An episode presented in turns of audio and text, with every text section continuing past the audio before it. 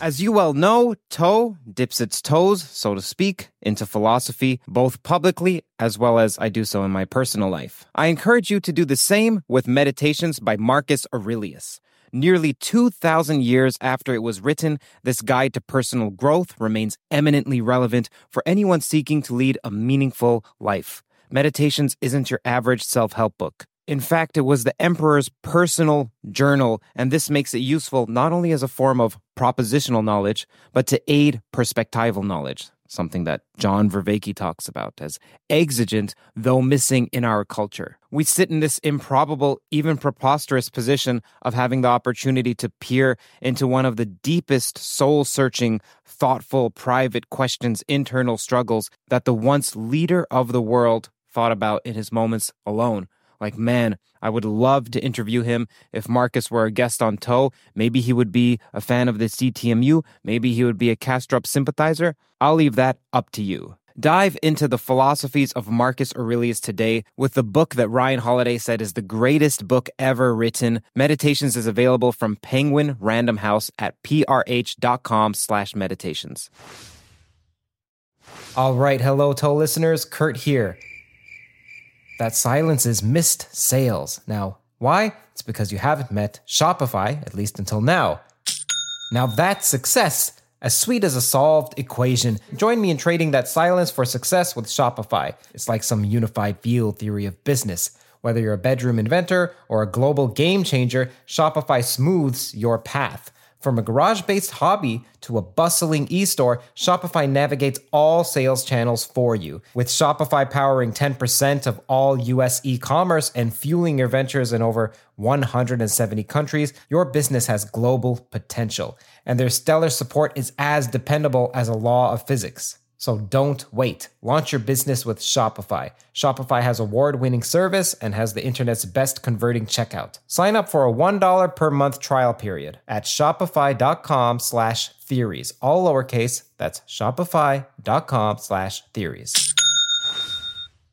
Approximately 1.5 years ago, I interviewed Janice Fiamengo. This was in preparation for a film that I've written and directed called Better Left Unsaid. It's an upcoming documentary about to be released in one month, the trailer for which is below, and the links to see the film are below. It's all about when does the left go too far or extremism on the left, though we do explore extremism on the right. This interview is from when I was less experienced as an interviewer. I was younger, I was a whippersnapper, I was nervously interrupting in an attempt to impress Janice who at the time I wouldn't have called a friend per se, I would have called a gentle mentor, but now I'm proud that I can say that Janice is a friend, and hopefully you can see the more tender and kinder side of her, the side that I see through this conversation as well as through the extra footage at the end.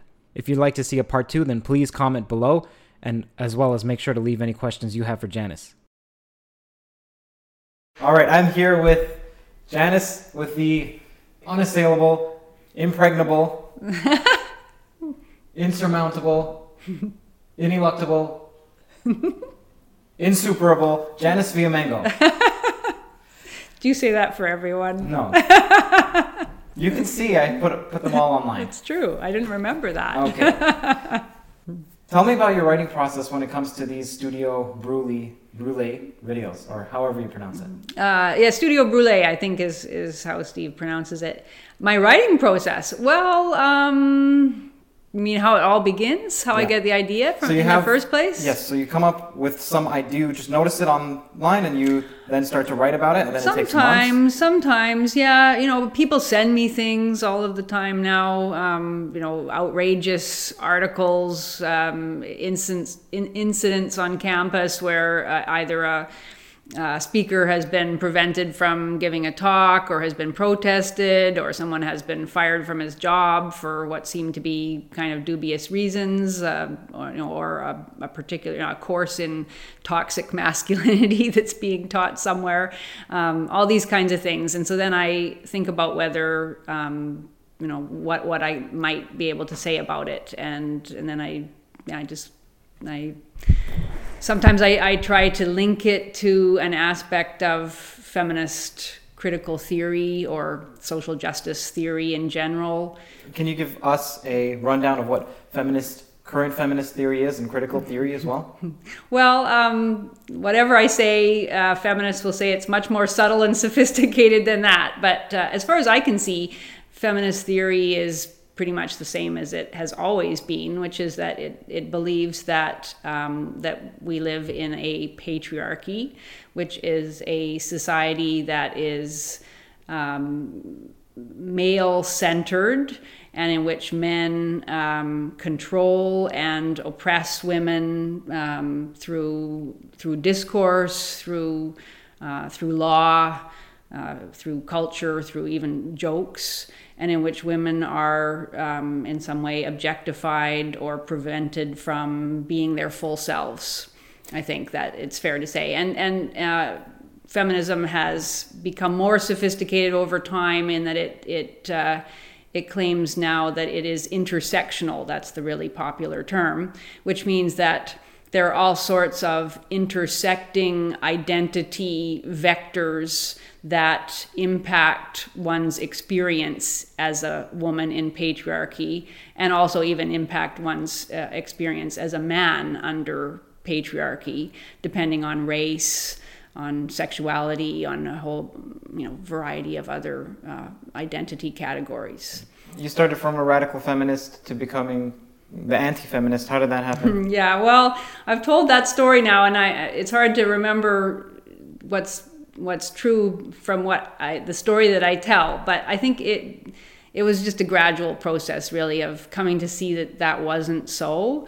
Um, I mean, I think I always knew in some way that it wasn't so because feminism posits that the experience of being a woman or a minority in, in North American society is an experience of having your you know your your very existence in some way under threat feeling that your your uh, central elements of your identity are subjugated and denied and um, scorned and I never had that experience. I, from day one, I had many male and female mentors who encouraged me to use my gifts in whatever way was best for me. So, so I always knew that my experience was not an experience of being terrorized in any way or of having you know, my central self questioned or denied. Um, but I believe that some people must have that experience because feminist theory says it is. And there are all sorts of stories of horrific things happening to, to women and members of minority groups. So so that was what I believed as a grad student really. And and and the thing that I the thing that that was most significant I think about becoming a feminist was that you have this exhilarating sense of um, you know, rebelling against an oppressive tyranny. And so you feel that everything you do and say from a feminist perspective is really valuable and really important, and that you can silence a room by telling your victim story or, or by referring to somebody else's victim story. And it's a very, very powerful, it's a, a, a heady, exhilarating kind of rush to accuse others of not being aware of the suffering of people in, in the society and to feel that you're speaking on their behalf. So I, I really like that. I think because you know we all want to feel that we're we're good in some way and that what what we're doing matters. And uh, so I was very much caught up in that. I marched in Take Back the Night marches, and you know I, I denounced things that that, that feminists denounce as, as damaging to women. Um, but then it, it just all began to, you know, it, it began to feel like a house of cards because I could, my, my experience had never been that. It had always been an experience of being treated with respect, with love, of feeling that my, you know, my male friends, my male mentors, my male teachers obviously cared about me and wanted me to succeed and didn't want me to be hurt in any way. And I wasn't hurt. So, and then I could see that when I became a teacher, I could see that women in my classes were not oppressed. They were full of self confidence, even self righteousness. And the men were not privileged, you know, oppressive beings who scorned women. In fact, often they seemed kind of abashed and, and a, a, bit ashamed and, and hesitant to speak and quite deferential to women. And in some ways I thought, well, that's good. It shows, you know, they're very respectful and kind and everything. But I also started to see they're being constantly told that they better be quiet and listen and that they're responsible for all these terrible things and that they should be ashamed about the you know the history of North American society and that somehow they were responsible for so-called centuries of oppression and uh, you know so the, the whole enterprise at that point started to look dubious to me because i you know at, at, at least i felt it should be acknowledged that whatever the past had been and even that I began to question. But whatever the past had been, even if we accepted the feminist story about the past, it was no longer that in the in the in the present. That was obvious. So, what, what do you think motivates them? Motivates the feminists to well, view the world in this way, even though, like you said, in classes at least, the men are the ones who are more quiet and mm-hmm. more docile compared to the women. Yeah. Well, I think it is a. It it feels very good. It, it gives you a sense of purpose gives you a reason to get up in the morning. Uh, it gives you a reason to. Um, it, it, makes you feel very courageous for speaking out against this so-called oppression. Um, it gives you a, you know a sense of agency, and it, it gives you a sense of power because you know that you can stand up in a room and say, my experience as a woman, or my experience as a woman of color, my experience as a lesbian woman of color, whatever it is, uh, and, and a hush will fall on the room. And whatever you say from that point is going to have incredible authority, and no one is going to dare to contradict you or to dismiss what you say after that. So, you know, who wouldn't enjoy that and claim it? And I think once you come to believe, I mean, I'm that suggests that all of this is very insincere, which I think some of it is insincere actually, but a lot of it is also sincere. Um, it's a sincerely held belief that this is the way the world is. And once you believe that, then you don't want to have someone, you know, you're not going to allow yourself to be talked out of that because then that would be to in some way surrender the, the the righteousness of the struggle against oppression and it would be to side with the oppressors and of course nobody wants to do that so so you end up having to to keep on believing even when evidence is brought forward that your position is false or even when you can see that nobody is treating you badly because you're a woman of color. So, what are some of the ways in which women are advantaged? Well, um, they're advantaged in all sorts of ways. I mean, specifically in academia, um, women have been advantaged for, for decades now through affirmative action hiring programs and through all sorts of special scholarships, um, special um, funding mechanisms uh, to advance women's scholarship um, you know, in every way, the academy has has tried to demonstrate over the last 25 to 30 years that it is an inclusive place for women, and that means that. And I've sat on many hiring committees where it was clear that we wanted to hire women and we wanted to hire especially women of color lesbians etc um, and so if you fit in one of those identity categories you had a huge advantage I know some professors, even in the STEM fields, so people would say, well, the STEM fields aren't affected, but I'm talking about professors in the STEM field who said if there's an application for a professor and it's a man, they can reject it. But if it's a woman, they have to have a very, very, very mm-hmm. good reason why they're rejecting it." Oh yes, it. absolutely, yeah. Um, we had we operated in the English department, and I know that STEM fields now are the ones that are really feeling that pressure. It's called uh, an equity protocol. And it means that if you have amongst the pool of applicants a number of women, that yes, not to hire the woman, to hire a man over a woman, you would have to you have to actually write to the dean and explain why you made that decision. And I've even heard of cases where the the hiring was overturned by higher higher ups who felt that the rationale given wasn't strong enough. So you have some stats. I remember that you were saying that women are yeah, twice as likely to be hired in this subfield in mm-hmm. this particular university. Yeah, that's a, a particular. There was a Cornell study, and I can get you the actual study. There was a Cornell study from a couple of years ago, specifically looking at STEM because um, STEM has been the area where um, feminists have been, um, you know, most adamant that that the that equity has failed, that women haven't been hired. So there was a very extensive, you know, hundreds of universities surveyed that that found that women were twice twice as likely to be hired as as male applicants, even while women continue to feminists continue to insist that more needs to be done. And there are all sorts of now um, women only positions also that are being advertised. So it's even more overt. The man doesn't even have a chance at all. In, in Australia, there have been many, both in math and in physics, there have been women only positions advertised over the last few years. Um, uh, in um, Ireland, uh, just this year, it was announced that over the next couple of years, Ireland will hire many, many, a number of dozen of, of women only um, positions in an, in an so what, attempt to increase numbers. What are some ways in which women are disadvantaged? You're talking to the wrong gal for that answer.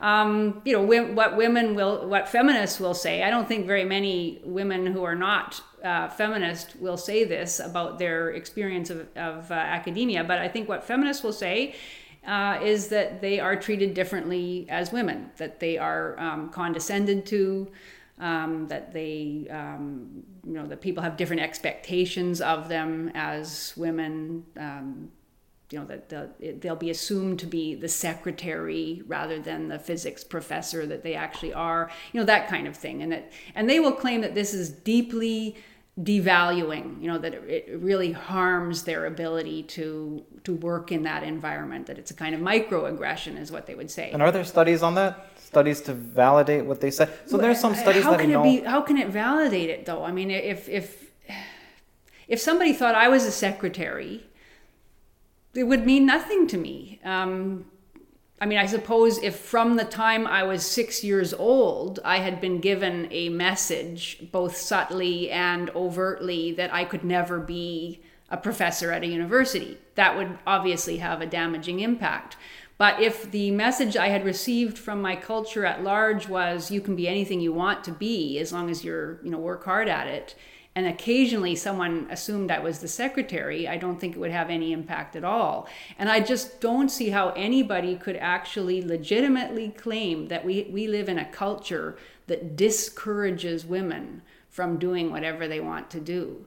I've never met a man who wasn't enthusiastic about having women as colleagues as long as they were good enough. There are men who are resentful about all the special hiring protocols and, and all that, quite understandably so. But I've never met a man who said he didn't believe, you know, a qualified woman could do the job. Never. And certainly in our culture at large, it's the exact opposite. Everything in our culture is is cheering on women and encouraging their their aspirations. I don't know of the specific studies, but I've heard. Now, this may be from feminist sources. I don't remember where I heard this, but if you have resumes that are sent out and they have female names versus men names, mm-hmm. and the men names are more likely to get called back. Yeah. And same with cited research. I'm not sure if that yeah, is I mean, true, but I want yeah. to know what your thoughts are. You know you know, studies. I mean, these these studies. Yeah, I've I've looked into some of those kinds of studies. There are also studies that say the opposite. So, it, you know, I looked at one study. It was a very small sample size, and uh, it, it, made that claim that th- I think it, this was a, a, particular study, and I can't remember the, the exact details, but I think it was it had to do with a, a hiring of um, a lab supervisor, so some in some science discipline, and uh, the claim was that the um, you know male applicants on identical resumes was were more likely to be chosen. There are all sorts of problems. It was a very small sample size. The um, median age of those who were making the choice was quite old, actually. It was, I think, 50 years old. Um, there were questions about the cultural background of those who were making the, the selections. There's also the possibility that, uh, you know, and this is sacrilege, but there's also the possibility that in some cases the experience of those making the choice had been that a, a male lab supervisor had actually been more successful in the past than female lab supervisors. So, you know, there, there might actually be a reason why it wasn't just pure sexism.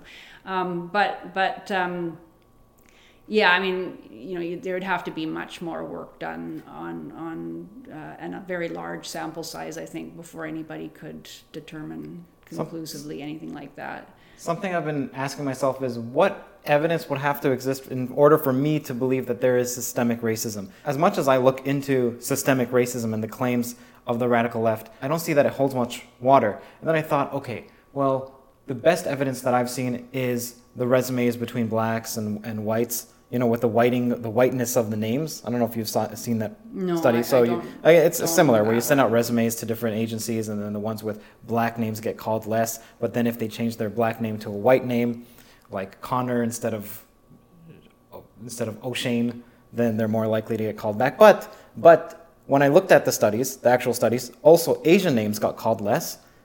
So then you would expect that Asians would do worse in society but then Asians tend to do better. Right. So is it that they do better despite the, it? the best of, of any group in in uh, North American society in terms of uh, median income. So So what evidence yeah. would what I mean, it's would very change your difficult, mind? isn't it? I mean, I, I was thinking more too about what you're saying about the um, you know female names on applications. Like we're now in a situation too where um, a, a, a person, and, and the thing that that uh, that I remember the, that feminists claim too is that both women and men, if they were making the choice about this lab supervisor, tended to choose the man. So you know what what does that say about sexism if if women make the same choices that men make? I mean it, that's gets really complicated. You know, so then we have all this emphasis by feminists on hiring more women, but what difference would it make then if women themselves tended to prefer men in certain circumstances? But but but to go back to that like if if you could prove and i think it's very very difficult but if you could prove that there was a bias you how could you prove what the source of the bias was? That's that's the real difficulty. Because i think we now live in a society where if i were a man and i was looking at two candidates and one was a woman and one was a man i don't want to get into the racial thing because that seems seems different but i as a man i would be very reluctant to hire a woman if the man was equally qualified precisely because we live in this situation where every man knows he's just one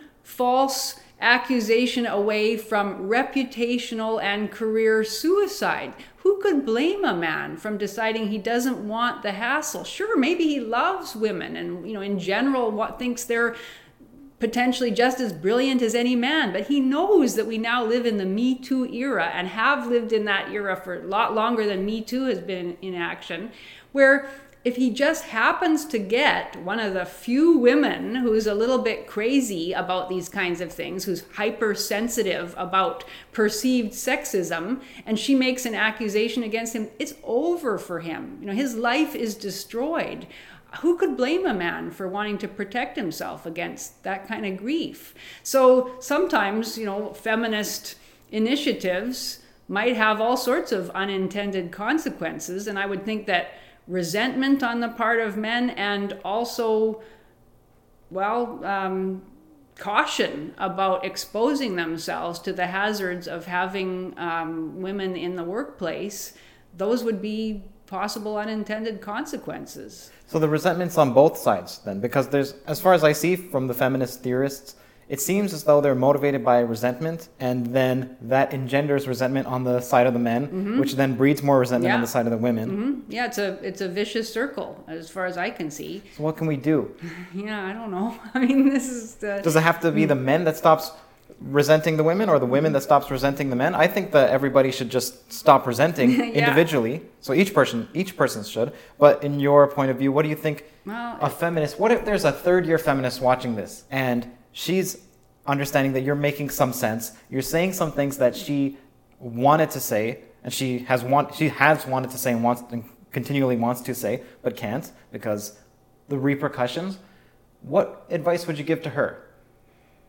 To not contribute because I see Yeah. that they are contributing to the problem that they're trying to solve. Absolutely. I mean that that's the whole thing. And and they make themselves deeply, deeply unhappy in the process. I mean there are all sorts of studies on the internet where you take a, a look at someone before she became a radical feminist and she's you know happy and smiling and having a great time with her life and then after she becomes a radical feminist you know she's dyed her hair blue she's all pierced and she's got an extremely dour and angry look on Now, her do you think that's a causal effect, or do you think that she started to become? Now, this is this is it's probably a- unpolitically correct, but she starts to become unattractive, and then feminists. She became more resentful as a start to appeal to her I feminist mean, you theory? know, it's it's probably a complicated case, you know, and, and it may might well be because she had some bad experiences that that uh, turned her that way too. So so one shouldn't be too uh, superficial about it. But but um, well, Are I mean, there studies done on the attractiveness of feminists versus some other control group? well, everybody. I'm serious, would I claim- actually wanna know I don't know. I don't know if there have been any studies done, but um, What would you expect the results of that to be? I, know, I, don't don't want to get you in any more hot even- water, but you it seems like it doesn't matter to you. So. I don't know. I don't know. David and I have, have talked and laughed about this just recently. Actually, we were looking at you know some university presidents and other academics who were very strident feminists, and noting that very few of them were, were very attractive. But but I'm not sure about that. I mean. Um, I've had interviews. In fact, I think with with Gad Saad, uh, he he uh, He posited that. Yeah, he, he tried to, to make that claim, and I, I actually I'm not sure. I've met many beautiful women who were also really angry feminists, and, and so I you know I, I, I don't feel that that's necessarily the the, the cause or the result, but um, I you know I, I feel that women are in a position where women can back off feminism because at least in my experience and i don't know that this would be an experience accepted by most feminists but in my experience me- most men despite their resentment about what has happened over the last 20 to 30 years most men are willing to, to call off the gender war. Most men even if they hate feminism with a passion are interested in living with women both on an individual personal level having relationships with women and working with women in a peaceable way in society. They're not interested in keeping women down or anything like that. And all these claims about how they, you know, they want women to go back into the kitchen or whatever i've never met a man like that. Um, so, so I think men are willing to to call off the war, and and if, if women would just be willing to, but I don't know. There there just does seem to be that a deep resentment begins for women as soon as they encounter feminism. Maybe it's their maybe that's one of women's weaknesses. You know, I mean, we know what men's we know what men's weaknesses are. We know the shadow side of men, and that is aggression, competitiveness, capacity for violence. What's women's shadow side? And I and we we've never discussed that as a society. I don't think women are happy to look at women's shadow side, and men aren't either. Men tend to put women on a pedestal. And I think one of women's shadowy elements is a tendency to resentment, to self pity, uh, to blaming of others, uh, to refusing responsibility for um, the things that make one happy in one's own life. And so I think feminism really plays into that because it says it's not, you know, none of this is your responsibility. It, whatever happens in your life, whatever form of dissatisfaction or unhappiness, it all has this external source, and you're just an innocent victim of it. And that's both incredibly attractive and a recipe for continued you know, unhappiness and anger and frustration. Were you using the word shadow in a Jungian sense, or just shadow Well, in, in a just in a general, sense? Just- just in a general sense. Okay. Yeah. Because that's Yeah, something I'm actually exploring. I think that's well. the, the core question of the documentary because it is it does seem to be a political documentary on the face of it, which is when does the left go too far? But as I study it deeper and deeper, it seems to me to be more psychological and philosophical in that when can excess unexamined compassion go too far? Yeah. yeah. So where do you see it going too far? well, What are um, some? Give me some examples of particularly ruinous feminist theory or feminist theories that have gone too far off the deep end Well, um, gee, uh, where do I start? in application. I mean. Yeah, uh, I mean, you know, all sorts of ruined male lives. Um, both young men at university who have been, uh, you know, investigated and expelled for um, various infractions or forms of misconduct. Sometimes even as um, insubstantial as I, I, one young man wrote to me, he'd been expelled from his school because two young women had complained about him that his gaze was too intense that he had looked at them too intensely. And there actually is built into sexual harassment policies at universities all across North America that looking can be a form of sexual harassment. So, sexual harassment guidelines that have gone completely crazy is a really good example, and it has hurt young men. Um, all it takes is for a, a, woman to complain. I have uh, heard from countless men who simply for not picking up on women's um, very subtle social cues and I think, you know, this is one of those cases where men don't tend to pick up on those. Women are very, very sensitive about these things and they think men should be able to pick up. And so if a, a young man is interested in a young woman that he's met at college and he starts asking her out, and that's what he thinks he should do, and she's too shy or nervous or um, cowardly to just say, Look, I'm not interested in you so she she never really says that, but she, she says, never says a definitive no. She'll she never say, says I'm di- busy, I'm busy, or I'm sorry, yeah, sorry, I can't do it. I'm yeah. not feeling, you know, what whatever. And so she never says no, and he keeps pursuing her because that's what men do. Men have been conditioned to do that from day one and you know from from uh, from our, our primitive ancestors. And so he keeps pursuing her and then she complains about his behavior to somebody at the school and that's the end of it for him. He's now charged with harassment and he's either disciplined in some way or even in some cases is expelled and uh, so that I, I would say sexual harassment, the attempt to keep women safe, even if what that means. Do you want me to move this no, guy? No, no, Keep um, no. I'm just kidding. Yeah, move. just in case. Come down. Uh, What's his if, name again? Uh, that's Stanislav. Stanislav, come down. Come down, Stanislav. So come even down. if it means like the idea of safety is one of the things I think that that feminism has gone crazy with the idea of safety. That and that means not just physical safety but psychological and emotional safety, which really means that a woman should never feel uncomfortable, even for a short period of time, or even if the basis of her feeling of discomfort is completely irrational. So I think that's a terrible way that, that feminist theory about women's safety has just gone crazy and has ruined all sorts of lives. Um, you know, have, a, have you read Frankfurt's essay on bullshit? The technical bullshit? BS? No, no. Okay. It's from the 90s. It's Harry Frankfurt, I believe his name is. He's, I believe he was a cognitive psychologist or just a regular psychologist. And then he said what bullshit is. Now it's, it's technical, so I don't. It's something like there's a salience landscape, so I don't know how to explain this. Look, we see a chair. Okay, we look at that and we see chair. We look at that and we see tripod. We look at that and we see DVD. A feminist might say, well, why are you putting them into the category of chair, into DVD, into tripod? Mm-hmm. Okay, so that's a valid claim. Now, that's related to something called the frame problem in AI, which is how do you categorize an infinite amount that's in front of you? How do you put it into categories? But then there's actually a pre egoic response. So, why do you even think of a chair as something to be put into a category? So, there's something that happens pre conscious, and that's related to the landscape that's in front of you and what do you find salient? Or it's also called relevance realization. Mm-hmm. And Harry Frankfurt said that you can't lie to yourself. Now, I actually think you can lie to yourself, and I think self-deception is a true, a true phenomena. Mm-hmm. But he was saying, let, us say you can't lie to yourself because you can't tell yourself, I want to be interested in X, Y, or Z, and then just become interested in it. Or you can't tell yourself if you have low self-esteem, no, no, I'm the most attractive woman there is, or I'm the most attractive man there is.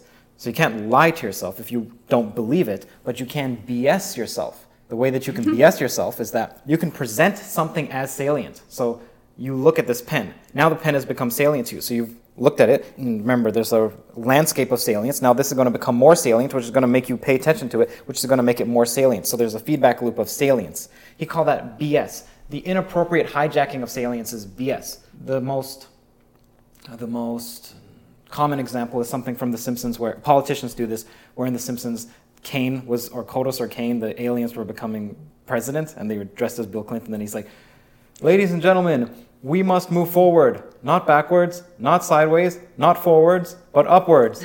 And twirling, twirling, always twirling towards freedom. And the crowd just cheers. And it's because he's saying words that don't actually mean anything, but they evoke an emotional response. Mm-hmm. So something I'm wondering is the connection between BS and trigger words, and this expansion of racism, sexism mm-hmm. to mean things that are just benign or, or relatively benign relatively compared benign. to their original yeah. meaning, but yet the original the original evocation with, attached to these meanings, the connotations remain the same, mm-hmm. and the punishments also remain the same. Mm-hmm. So that's something I was exploring. I want to know mm. what your thoughts well, were on that. I don't understand the, the, the, theory very well, probably, but yeah, I do think that that's what's going on. Is that the idea that uh, you know certain certain domains of expression can be very damaging, you know, for the vulnerable, the marginalized, the uh, traditionally excluded or oppressed. This is something that feminism has really attached itself to. And so, whereas, yeah, I can see that, um, you know, uh, you know, a person advocating violence against women or something like that, or, or, or suggesting that all women's claims of violence are actually um, you know, narcissistic projections or something like that. That would be, you know, pretty hideous. But it, the, the, the category of what is harmful to women has been so dramatically expanded over the last couple of decades that there is almost nothing outside of actual feminist discourse that isn't considered deeply harmful. And so that it would be, you know, to answer the question, the original question, where does the left go too far? Where does especially the feminist left go too far? It's by continually expanding the category of harm and by claiming that words themselves harm. And of course, that's not, you know, entirely false since words do harm uh, in, in certain kinds of ways in different kinds of contexts. But by claiming that all sorts of previously quite harmless or mer- maybe merely irritating types of discourse that I might disagree with or that people could argue about that that actually that they, they actually constitute some kind of um, like existential threat to women or other categories of, of uh, vulnerable people and and that's what's used then to you know deplatform and disinvite or you know it gives the the impetus to shout people down because supposedly their speech is so heinous so damaging that it actually constitutes an existential threat to people. And you hear that all the time now you know that this so and so if so and so is allowed to speak it makes the campus fundamentally unsafe. How Mm-hmm. You know, it, it's, it's never made clear, supposedly because it encourages men, you know, to do terrible things, to run rampage and start raping women because they've heard something that contradicts a feminist doctrine. I mean, it's just ludicrous. Or, or that it damages women so much, you know, that, oh, sorry, That's cool. That's cool. damages women so much that they won't be able to get out of bed the next morning. Uh, you know, it, it's, it's, it's bizarre, but you see that all the time, you know, that you in some way you deny my right to exist. You see students saying that over and over again merely because the speaker is articulating a you know a conservative view of of gender or whatever it happens to be. And so that so how do we overcome that that argument that rebuttal which is you're denying my identity which is me, mm-hmm. which is my right. right. to exist. Yeah, yeah. So if how do you, you overcome you, that? If you like, if you're a trans person, for, for instance, and somebody is saying that that a trans identity is actually a form of mental illness or whatever, and and and, and uh, you know, so, so, therefore that that constitutes a, a fundamental threat to the person's very existence. I mean, how do you overcome it? I, I don't know. I mean, you, you simply, I would think that as that administrators simply have to say, that's too bad you know that that the, the university is a free speech zone that that's the one thing sacred that in, you know ideas about inclusion and safety and comfort are secondary when it comes to university discourse. But it seems that universities aren't willing to do that and and most university professors aren't aren't interested in that. Well, what about the the counter argument, which is that if I'm a man and you're saying gender doesn't exist and I identify as a man, is that not an I, an attack against my identity?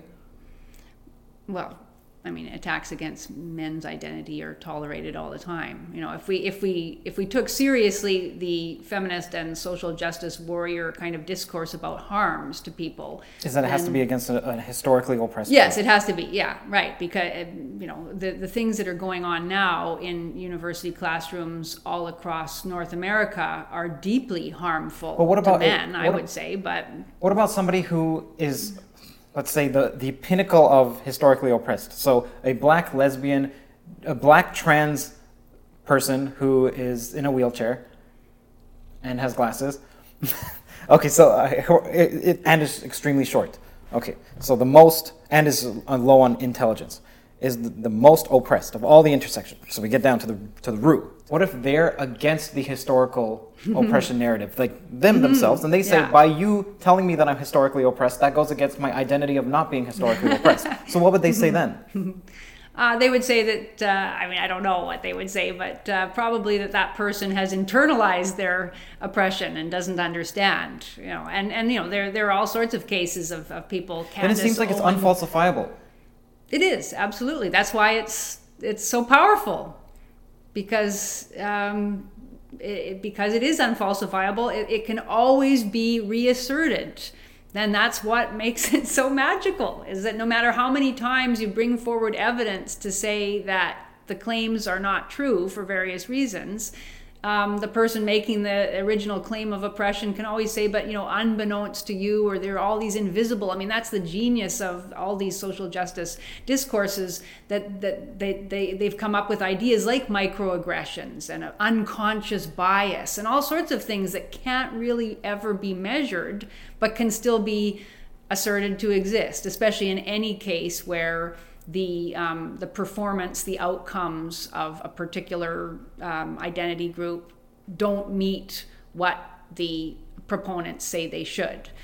So if you know, for whatever, if it's if it happens to be feminists who say that you know the number of women in physics is not where it should be, you know, you can say, well, we've got all sorts of initiatives to encourage women to come into physics. Doesn't matter. They'll still claim that there is some kind of systemic bias or some kind of un- unconscious oppression. It can what never be disproved. What if someone says, I'm, you're denying my identity, and you say, okay, maybe I am.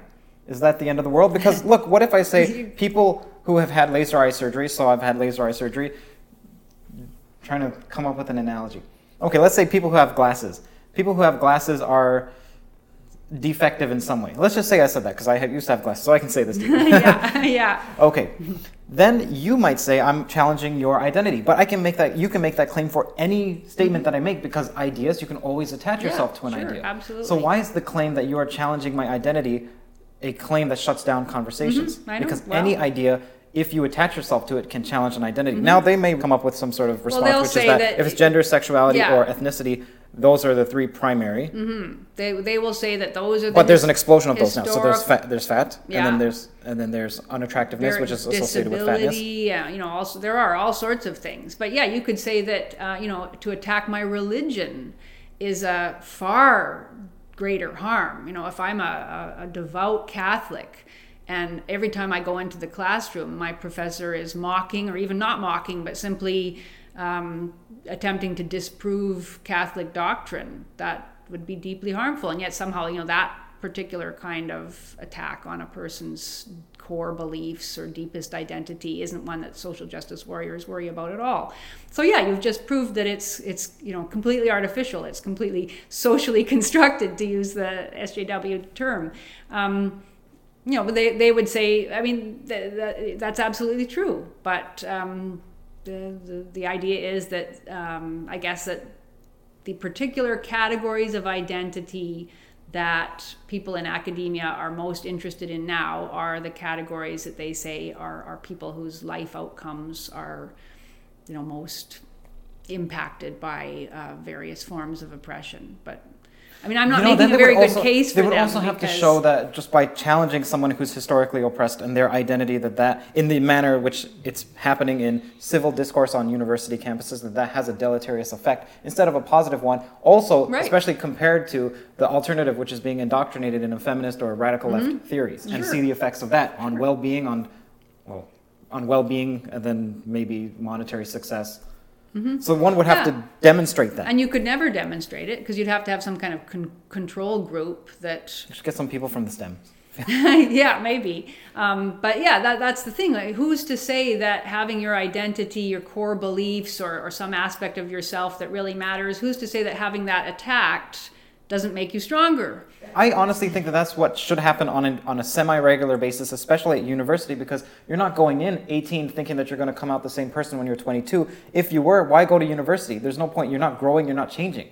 Mm-hmm. So you Yeah. should have your identity Well- not necessarily attacked, but definitely challenged, and, challenged, and then yeah. you assess and change based on I mean, what it- you're hearing. It is, it is difficult because, you know, like with everything, there is a core of truth in, in feminist and other, you know, SJW kind of claims. And it's true that if you are relentlessly told that you're no good in some way, um, it's going to have a bad impact on most people. Some people will be strong enough to overcome it, and actually, in, in those cases, will end up even, you know, maybe achieving more than they would have otherwise. But a lot of people will be hurt by it.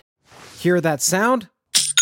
That's the sweet sound of success with Shopify. Shopify is the all encompassing commerce platform that's with you from the first flicker of an idea to the moment you realize you're running a global enterprise. Whether it's handcrafted jewelry or high tech gadgets, Shopify supports you at every point of sale, both online and in person. They streamline the process with the internet's best converting checkout, making it 36% more effective than other leading platforms. There's also something called Shopify Magic, your AI powered assistant that's like an all star team member working tirelessly behind the scenes. What I find fascinating about Shopify is how it scales with your ambition. No matter how big you want to grow, Shopify gives you everything you need to take control and take your business to the next level. Join the ranks of businesses in 175 countries that have made Shopify the backbone of their commerce. Shopify, by the way, powers 10% of all e commerce in the United States, including huge names like Allbirds, Rothy's, and Brooklinen. If you ever need help, their award winning support is like having a mentor that's just a click away. Now, are you ready to start your own success story? Sign up for a $1 per month trial period at shopify.com slash theories, all lowercase. Go to shopify.com slash theories now to grow your business no matter what stage you're in. Shopify.com slash theories. And so, yeah, nobody wants a university to be a place where, where people are belittled or scorned or mocked for either for, for reasons beyond their control because of characteristics that they were born with, or indeed really for their for their beliefs either. But so there has to be some kind of balance where there's a kind of basic uh, a baseline of of respect, but also respectful challenge, and and that's what has been completely lost at universities. So there is no respectful challenge anymore. We know I that it can go so, no. too far on one end, which is that the constant denial of someone's potential inside by saying you can't amount to anything, you're a woman, and therefore you're never going Yeah. Mm-hmm. to be good at, at spatial reasoning. So just don't bother. Yeah. So, so that's not good. No one would say that that's good. Well, very few, very few people would say few, that that's good. Very few people would say that's Okay. good. That, that, So, and that should especially- ever be said to anybody for any reason, especially especially because of some characteristic that they can't control. Okay. Okay. Razor blades are like diving boards. The longer the board, the more the wobble, the more the wobble, the more nicks, cuts, scrapes. A bad shave isn't a blade problem, it's an extension problem. Henson is a family owned aerospace parts manufacturer that's made parts for the International Space Station and the Mars rover. Now they're bringing that precision engineering to your shaving experience. By using aerospace grade CNC machines, Henson makes razors that extend less than the thickness of a human hair. The razor also has built in channels that evacuates hair and cream, which make clogging virtually impossible. Henson Shaving wants to produce the best razors, not the best razor business. So that means no plastics, no subscriptions, no proprietary blades, and no planned obsolescence. It's also extremely affordable. The Henson razor works with the standard dual edge blades that give you that old school shave with the benefits of this new school tech. It's time to say no to subscriptions and yes to a razor that'll last you a lifetime. Visit hensonshaving.com slash everything. If you use that code, you'll get two years worth of blades for free. Just make sure to add them to the cart. Plus 100 free blades when you head to H E N S O N S H A V I N G dot com slash everything and use the code everything. So why don't you give me some more examples of feminist theory gone wrong in practice? So for example, I remember you wrote about well, all of your Studio Brulé videos are this. Yeah, they're all about that. Yeah, I'm just well, you know, um, so many um, professors, male professors, who've um, either lost their career altogether or have had terrible experiences as a result of claims, mostly by women, that uh, they've been, you know, committed some kind of misconduct. All of that is is uh, completely out of control right now. I mean, I I did a, a, a case just recently, uh, a man at uh, Brock University, for example, who uh, it's not clear what he did, but he was investigated for sexual harassment and he was found guilty uh, of sexual harassment. And the, the, claim was that he went out drinking with a couple of his students. Uh, they were of drinking age. They went out drinking um, after class. Two of the students, one male, one female, came back to his office. The male uh, left the office, I guess it was fairly late at night by this point. I think they were still drinking maybe in his office.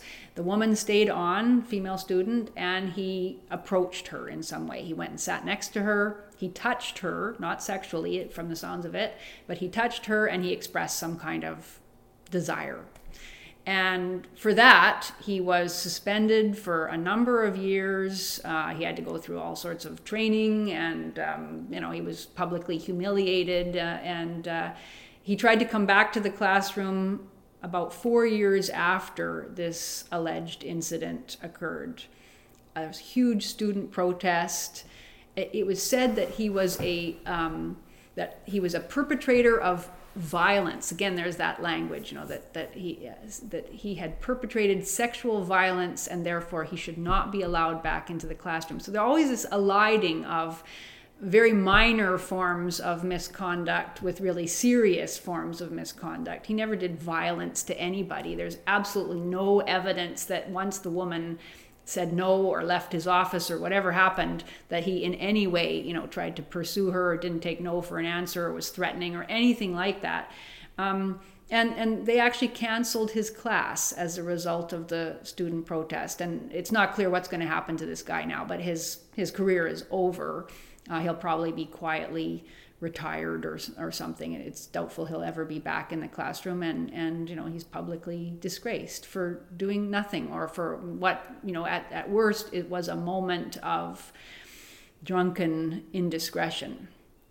Um, so things like that you know are happening all the time and you know there's a there's a whisper network in academia where uh, a number of women can decide that they don't like a particular um, professor or graduate student or whatever it happens to be.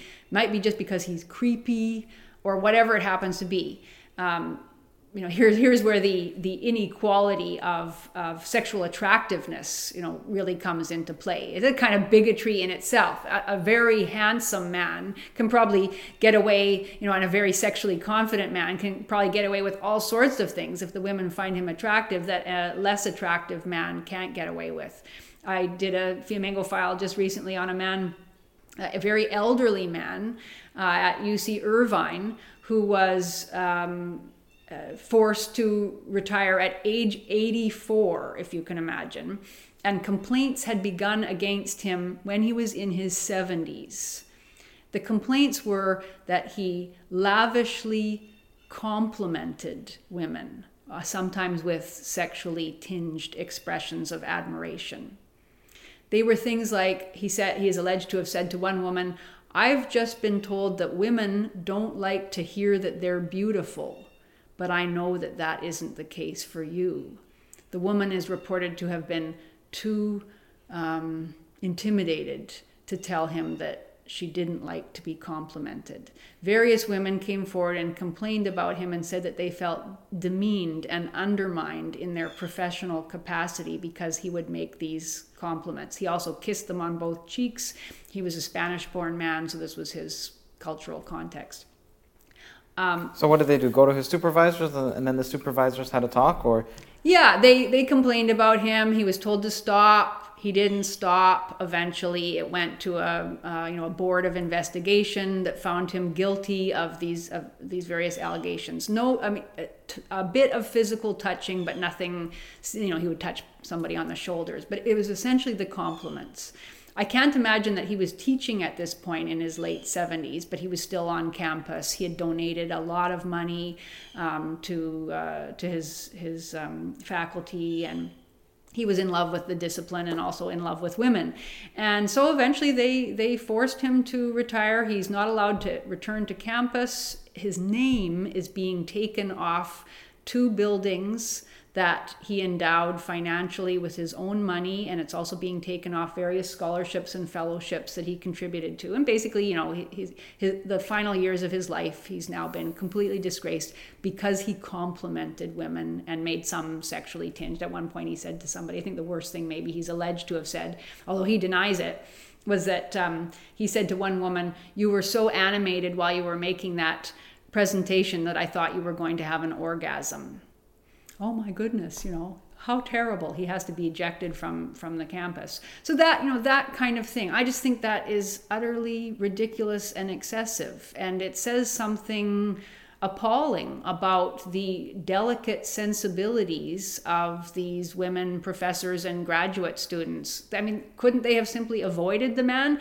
Couldn't they have actually said to him, I would really prefer that you not speak to me in those ways because it makes me uncomfortable. I appreciate the compliment, but please don't say it anymore. It seems none of them could. They had to go to a higher authority and then they had to be have him you know dealt with in, in this very humiliating and demeaning way so things things like that um, the, you know the constant redefining of ordinary human interactions. Oh and the reason that i thought of him was that it goes back to because someone actually wrote to me after he saw my video and he said that he had taken a class from this professor years and years ago in the 1980s and when he was a younger man he was really good looking and lots you know people loved him so probably this was a behavior maybe he took it from spain I, you know i don't know.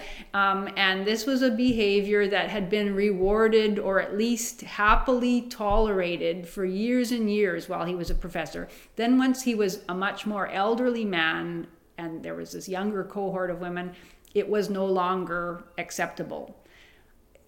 You know it, it seems a kind of really flagrant bigotry that he happened to be an elderly man and that this was no longer acceptable and so he had to be drummed out. So there's just so many examples of this where either false allegations, often allegations that could never be proved of things, you know, supposedly done or said behind closed doors. The man denies it, the woman insists it's the case, he has to go.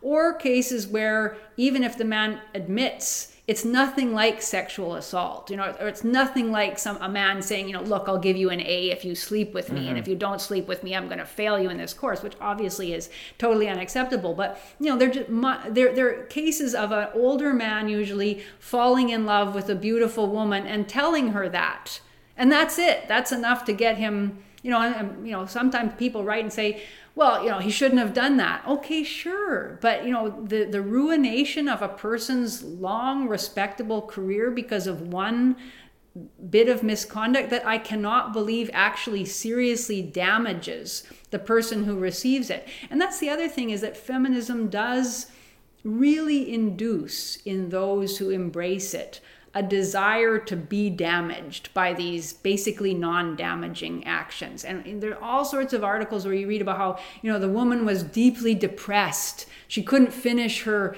course of studies because this man told her that he was in love with her. I don't know what to say about that. You know what what I, can, I just can't believe it that being told that you're so beautiful and attractive and desirable and this man's in love with you is going to make it impossible for you to get out of bed and continue your studies. It just doesn't make sense to me. But that is presented to us as the real harm of this, what's called now sexual predation. And so this man's life has to be ruined as a result. And so the suggestion is that women are such frail reeds that they can't deal with you know anything at all, uh, and and that. Um, but of course, in other cases, if they had been themselves in love with the professor, then that would have been a very different kind of thing. So it's all based on the you know the, the perception of the young woman, and depending on whether the advance is welcome or not, it, it, you know it's it's either a harm or it isn't a harm and and the man's life is decided based on her perception. So i come across those kinds of things all the time and find them bizarre and disturbing. Yeah, i see university as almost like a boot camp.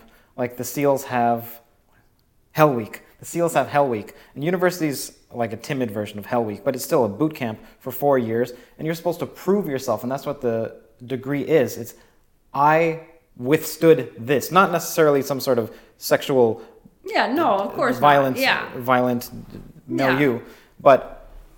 Yeah, in terms it is supposed of, to be. You're supposed to deal. I went through this stress. much stress. I went yeah. through this much mm-hmm. cognitive effort, yeah. and I came out. Yeah, and it's a proxy for the real world. And so, if you can't mm-hmm. handle university, then what are these faculty doing when they're shielding them in this bubble, saying you're ready for the real world? Mm-hmm. And also, yeah. especially if feminism says that the real world is, is as is, bad is really as or even worse. The, the university university is just a reflection of the real world. Mm-hmm. So you're sending them out in the real world where there is no there is no agency to just expel somebody for giving you a compliment.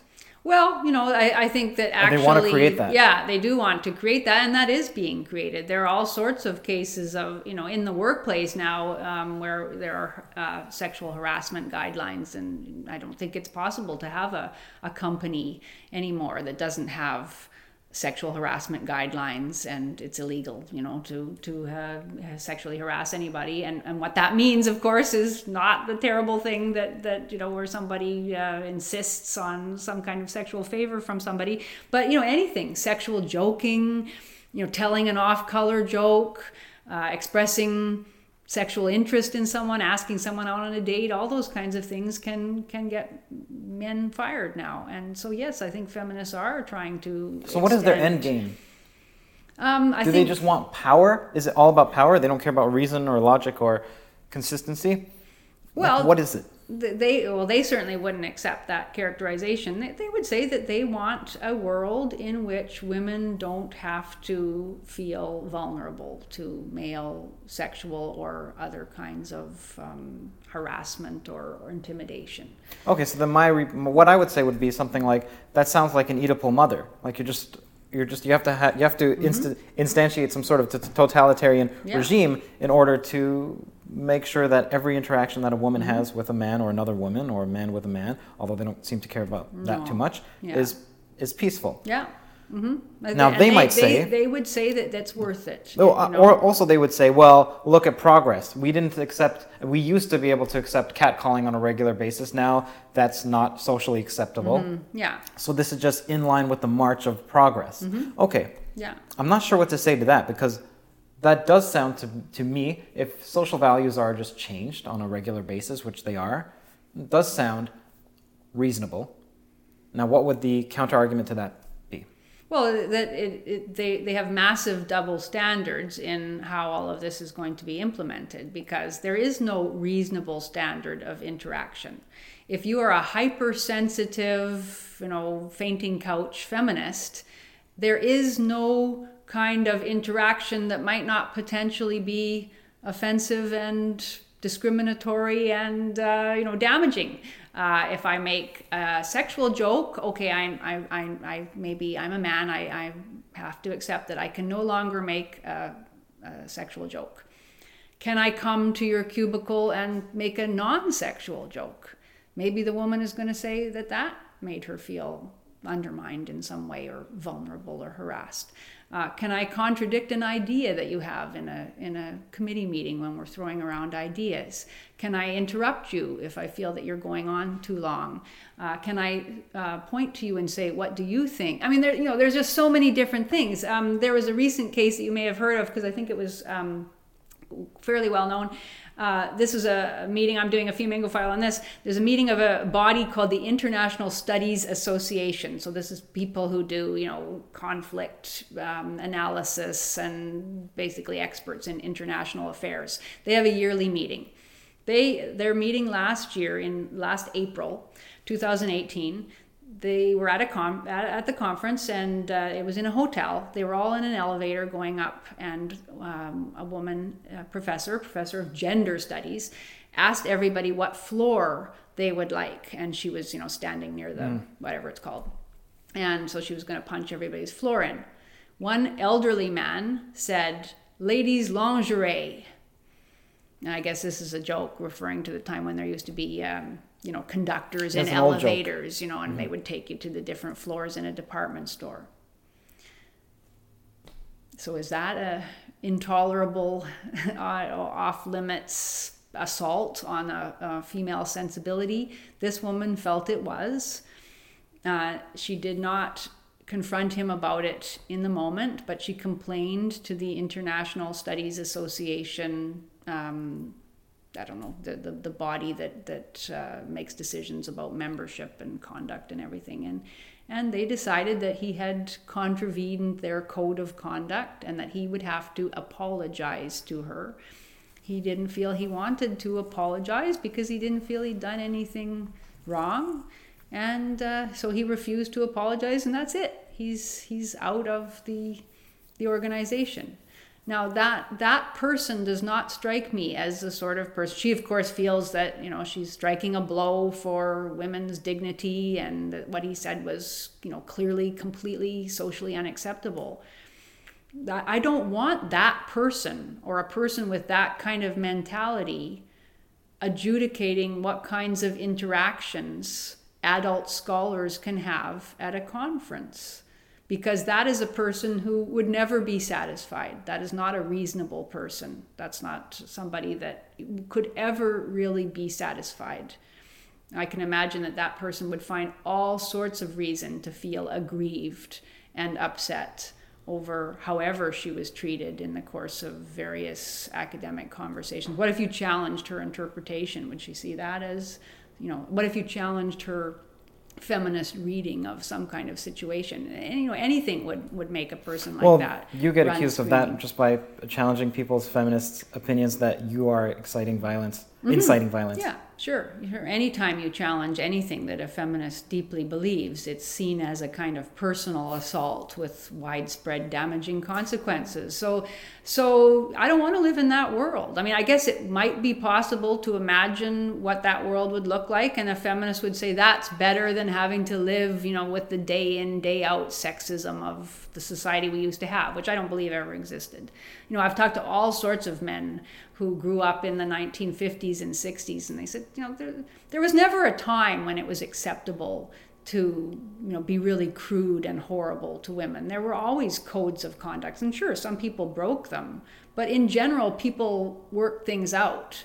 And but this is the thing that the feminists insist ha, ha, has never existed and now supposedly it's as bad as it ever was. But yeah i don't want those people in charge of human interaction. So, do they see it as being as bad now as it was back then, or do they see a line of progress? And if so, how do they measure that progress? Well, I, you know, you'd have to ask them. I don't, I don't know. I mean, some, I think many of them would say that nothing has really improved, or that it's now changed. It's subtle. Right. It's systemic. Yes yeah now it's much more subtle. Now it's microaggressions. Now it's you know a whole different range of ways that men assert their dominance over women or you know undermine women's sense of self or, or whatever. Yeah that's what they'd say. That the, the, the sexism is constant and the form it takes probably changes. I've talked to another man um, speaking of the same association the international studies association. He um, you know often it is older men who who maybe you know don't quite understand all the nuances of what you're allowed to say and what you're not allowed to say yeah, and but that's you know, always the, been the case that's always been the case. Older people have always been disconnected with sure. the younger generation mm-hmm. on, in almost every respect. Yeah, and so and and what I find remarkable is that the entire lack of of tolerance or compassion on the part of younger women towards these older men. This fellow, he was asked to be what's called a discussant, which means basically that he's tasked with uh, once there's a panel discussion, he's supposed to respond and ask them questions about their um, papers. And so he, he and he was an expert in um, uh, military intervention, and uh, and they were all talking about women in conflict zones. So the first thing he did was he wanted to write an email to these women and say, you know, I'm the discussant, and just kind of introduce himself. So he wrote an email, and the subject was "Hello, women." I don't think he said ladies. I think he said women. Hello, women. Immediately, he got an email back from the chair of the of the panel saying, you know, some some or all of these members may identify as women, but they don't appreciate, you know, being addressed in this kind of way. So he said, okay, okay, you know, I mean, he just didn't get it. And, uh, and then at the actual discussion, he questioned their feminist framework. They were all speaking from a feminist point of view. He questioned their, their feminist framework and asked them, you know, various questions about, oh, you know, just very basic things. Aren't women actually better off in the West now, you know, as a result of centuries of progress than they are in, you know, certain other countries? And, you know, they were outraged at the racism and, you know, the uh, sexist assumptions. They complained about him too. And he was investigated for, you know, some kind of vague harassment or just failure to respect their feminist principles. So what these cases to me indicate is that there really is there's no way that you could ever you know if you tried to create a rule book telling people you know what what what exactly constitutes respectful interaction because that's what it always says in these codes of conduct what what constitutes treating someone with respect I might feel that treating me with respect means you never contradict me. You know, you never challenge my ideas. Somebody else might say that's not respect, that's condescension. I want to be challenged. I want to, you know, be challenged to defend my ideas and, and be treated like an equal. Um, so, so basically, there's no way that you could ever know for sure that you're not offending someone in a way that they're going to perceive to be sexist. And so this for one thing, I don't agree that the utopian uh, ideal of a, a world in which people never just sort of spontaneously say things to one another. I don't want to live in that world.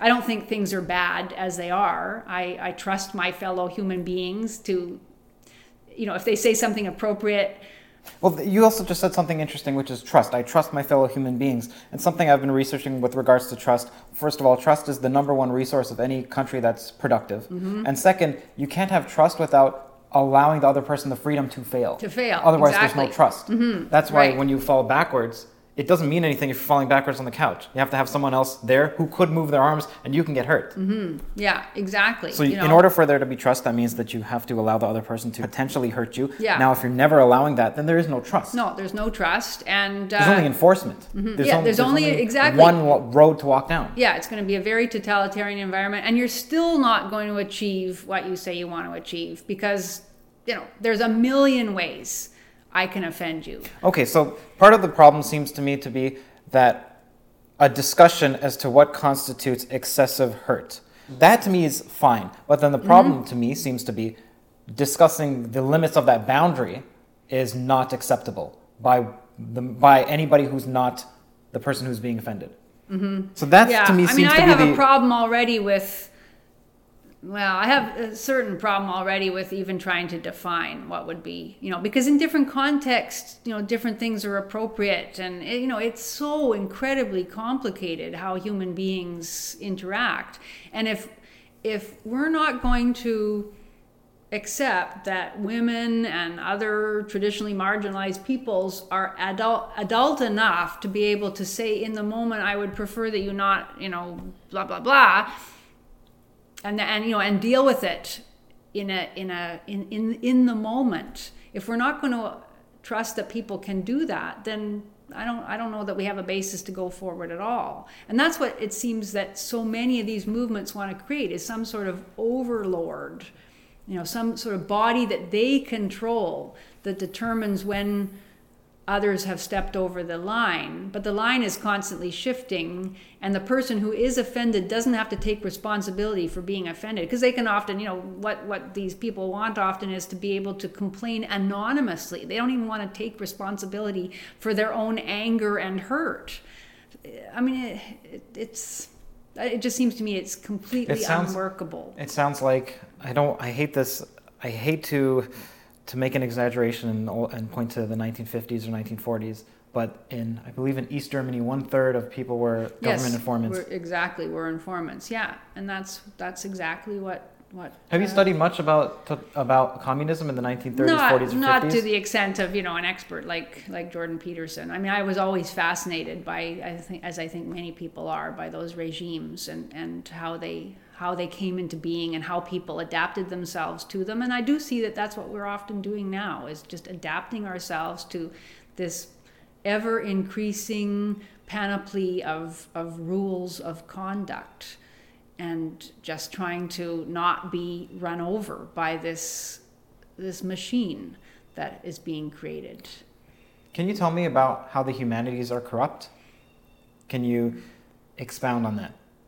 Well, I think the basic thing I would say is that they're corrupt in that they're no longer about the subjects they claim to be about, that they, they've all been corrupted by activism. That Right, let's restate that, but say humanities, just in case I want to cut to this. I don't want people to say, "What is she saying?" when she says they are corrupt. the, yeah, the humanities, I think, have stopped being about the particular subject. So art history is not really about art anymore, not not fundamentally. Art is the means to the end of social justice. That's the same thing for, for literary studies. Uh, it's the same for for various other classical studies even now. I've got a story about classical studies, but I won't, I won't bore you with it. But um, you know, they, they all have essentially, I think, surrendered a commitment to the subject itself as valuable. Which and we used to say that you know studying English literature was valuable in itself because there's something about reading great works of literature that gives you access to the human experience in all of its complexity. And that in itself is is valuable. You learn something about what it means to be human you don't necessarily approach it from one particular angle you approach it from a variety of angles but it's valuable in itself to know this the, you know this body of, of work to read and to think about the human experience over time. Now we read literature to understand you know the experience of marginalized peoples and to strive for social justice. So it has been um, i don't want to say hijacked but it, that's the word that comes to mind but it, it, it's become less important for its own self it's a means to an end of this larger activist goal of you know beco- becoming a better person becoming a, a social justice warrior So why is this such a big problem? Why isn't it just some esoteric squabblings between pedantic philosophers in university? Why does it not just stay there? Because it this a big doesn't i mean because of course if you believe that once you once you uh, embrace that ideology you're not going to leave it in university. You're going to take it out wherever you go. And um, because if your your if your goal is to radically transform the world and if you believe the world is a terrible terrible place where all of these injustices are taking place every day then of course you're not going to leave it it's not it's never going to be just an intellectual endeavor it has to be an activist endeavor it has to be something that you carry with you into everyday life and that's what you know and and and these um, social justice warriors these, these radical leftists have not been content to just attack the discipline of literary studies. They've they've gone after law. You know, they're going after the the you know the core of Western civilization. For example? Well, they, they, they're, they're interested in changing how we understand what the law is and how it should function.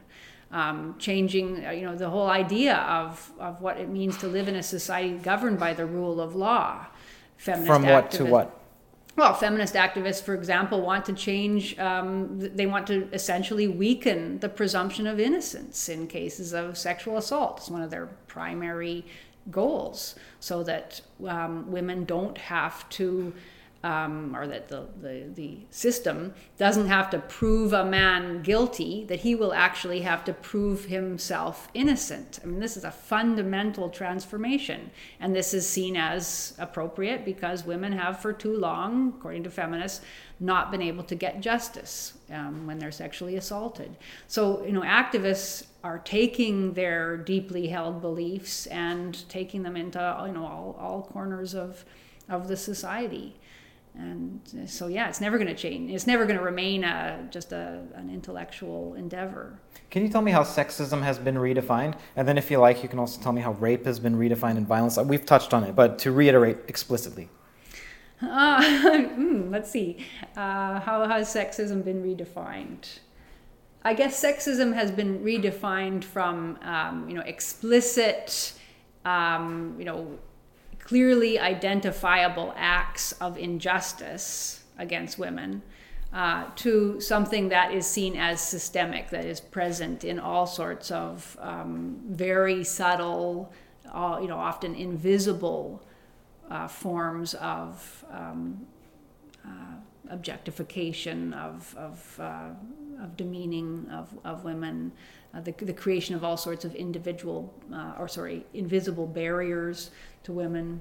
I'm kind of losing it now. It's okay. It's okay. You can start over. think about it. Think about it because this is. I'm, i might want to just take this clip. I know this is a lot of pressure, but yeah. I want to include someone explaining what racism used to be. I know you're not talking about racism. That's not your field, but feminism. What feminism used to be, sexism used to be, violence used to be, rape used to be in the context mm-hmm. of men versus women or women, eh, women's issues. To let the audience know, let me know what it, what did it used to be and what has it become.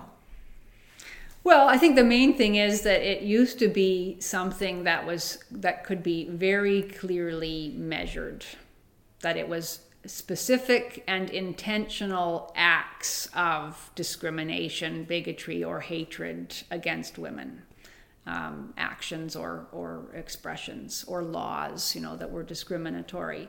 Whereas now, I think the idea is that it, you know it has become because that kind of overt discrimination is much, much more difficult to put one's finger on. I would say because it doesn't exist, it has now become something um, primarily. You mean to say it's easier to put your finger on it, but it's just less, it's just happening less and less? Yeah, it's because it is easier to point out when someone's been it, violently sure, raped. Yeah, absolutely, yes. But it, it's it, in in society as a whole, it's very difficult to point to um, you know legal instances of uh, discriminatory treatment of women. In fact, what you find instead is cases where women are discriminated in favor of rather than against. Did you did you hear about Google and someone some woman was suing yes. Google? Mm-hmm. Yeah, yeah. Wanna, yeah. So tell women, me about that. Well, I haven't read about it yet, but yeah, women in high tech are finally starting to speak out and to say that they've watched as highly qualified men are passed over for less qualified women and they're fed up with it that, that you know that they're they're they, they they think it's unacceptable. Oh, I was talking about something else where I saw that a woman sued Google because she's being paid less than her male counterparts. Oh, I see. And then what mm-hmm. happened was an investigation was conducted, and it turns out that the men were being paid less. Mm-hmm. Yeah, I read about that too. Yes, exactly. Yeah. Well, I mean, there are many cases in academia where there have been class action suits where women's pay has been raised across the board because they were, in general, being paid less. Um, but it's far from clear that the reason they were being paid less had anything to do with sexism. There are all sorts of reasons why you might be paid, why one person might be paid more than another, even in academia, because you've taken on an administrative position, because you've done much more, because you've won a special award. You know, there's all sorts of reasons. And, and so this idea that sexism is to blame. And I guess that comes back then to your question about, you know, what is it about, you know, what has sexism become? It's essentially become anything, any case where um, a, a woman can allege discrimination on the basis of any sort of unequal outcome. So I guess to simplify it, one could say that his, it has gone from being a case where one could point to inequality of opportunity that used to be where women were barred from certain things or whatever. Now it has become a case of any time one can point to an unequal outcome where the woman is disadvantaged, sexism is always what is alleged to be the cause. Only in cases, of course, where the woman is disadvantaged. You can also say, well, look, there are many, many more men in prison today than there are women. And nobody's going to say And that's ever. because of, yeah, it's always been the case. I think it's 93 or 94% of prisoners are male. And if you ask a feminist about that, she'll say that's because men commit more crimes. But why are there more male um, Nobel Prize winners? Not because more men have done these brilliant things, it's because women were discriminated against. So there's always that double standard in operation. You know, so if you, you find a case of um, a feminist will point to the number of women CEOs of Fortune 500 companies. That's evidence that women are being held back because women do not operate or do not um, occupy 50% of those positions. But if you ask how many men and women are in, you know, coal mining or uh, construction work or you know whatever it happens to be who work in the logging industry or the fishing industry with these very high fatality and injury rates. firemen. yeah um, and you say well what how do you explain that? Well that's a totally different thing and nobody is interested But they in would say that that's also the patriarchy acting.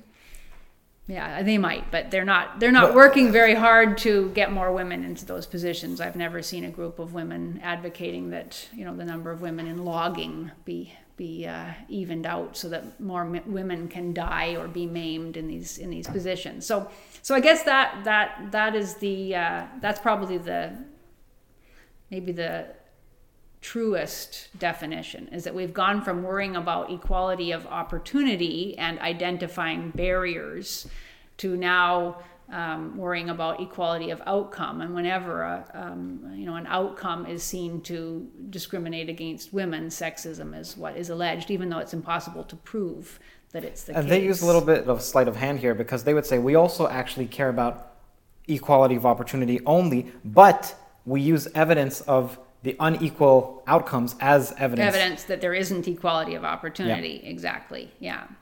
Yeah. Even though you can never put your finger on in what way is a woman being held back of going into from going into mathematics, they'll bring forward various types of arguments. So do you, do you think feminists or the radical left, even though feminists are a particular subset of the radical left, let's talk about the radical left as a whole. Do you think they care more about power or the destruction of the West? And this is something that I've been thinking about mm-hmm. because they mm-hmm. do Yeah. talk about the abolishment of ideals from the I yes ideals from the The Enlightenment, Enlightenment. Yeah. and that's West. That's the West in a nutshell. Mm-hmm. Yeah. Judeo-Christian, Greco-Roman, in, in in its current form Yeah. and they seem to want to do away with that but at the same time they want power and so i wonder do they care more about power so that is if you if you put give them this choice you can have power but the west is strengthened somehow whatever that means the hierarchies remain but you have power or we can have the destruction of the west so no hierarchies but you have no power which actually would be the case if you if there were no hierarchies because no one would have power which one do you think they would want Well, I don't think that they would see that that uh, it has to be a choice. Their power would be used to destroy the West and and to destroy uh, the. But if they had those two hierarchy. in, in front of them, they had to choose one. Which one do you think? I know you're not a radical No, I don't feminist, know. so you're going to have to conjure up a virtual feminist uh, in your head. Which one do you well, think? the Which one has your hatred of the West, I think, is a very powerful impetus. I do believe that. So I, that I, I would see that that is perhaps the the primary motivator. So I've come to a similar conclusion. I see power as the means to destroying the West, Mm-hmm. and not and not the destruction of the West as means to to attain power. Yeah, yeah, I, I would agree. Yeah, I think that um, I, I'm not sure how it is that um, all of these people, many of whom you know have very comfortable, affluent, secure, prosperous lives in the West, how they come to so deeply um, disassociate themselves from it, to, to resent it so deeply, to hate it, to, to prefer any other system, even systems that have resulted in the deaths of tens of millions of people, to the Western system. Well, there's that But- Peterson's uh, Slavoj Slavoj Zizek debate recently. I Yeah, don't know if I you've didn't seen it. see it, no, but at but one point, Peterson said yeah. Peterson said that there is a bloody, violent revolution. There would be a bloody, violent revolution if so and so happened. And as soon as he said that, then the audience were like, "Yeah." Yeah. And then he just paused and he was like, Are you just? He didn't mm-hmm. say anything. He didn't comment on it. But they're just clapping for bloody, violent yeah. revolution. Mm-hmm. Yeah, it is quite. It's astounding, really. It is. It's astounding. Um, and and um, you know, I think there is an element of a death wish in in that too. You know, that there's a kind of admiration for murderous regimes that kill dissidents because they're strong. And I think something happens to people in the West, a, a kind of um, you know, a, a sickening contempt for the the softness of the West, even though that's not how they themselves would define it. They would say that people are being, you know, oppressed and people are dying and and and uh, they're not living a quality life as it is now. But they must know that, you know, relatively speaking, that simply isn't the case. That, mm. that all other regimes have done a much poorer job of guaranteeing, you know, the, the basic opportunities of their citizens than Western democratic capitalism has done. Um, but there is this, you know, I think, a deep desire to, um, to to see destruction and even maybe to be destroyed themselves. Uh, there's a, am um, thinking of Jamie's book. There's a book. Have you read um, Jamie Glazov's? uh, United in Hate. What's the subtitle? Do you remember? Hmm, can't remember the subtitle, but the, the main title is United in Hate.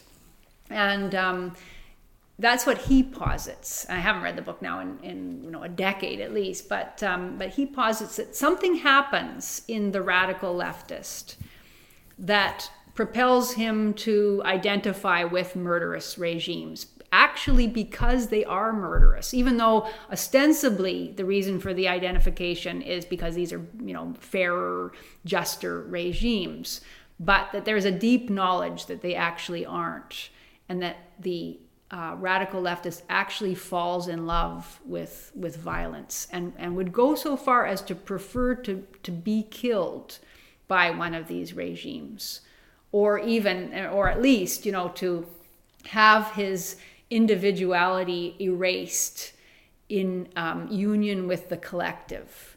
And so it's. Hear that sound? That's the sweet sound of success with Shopify.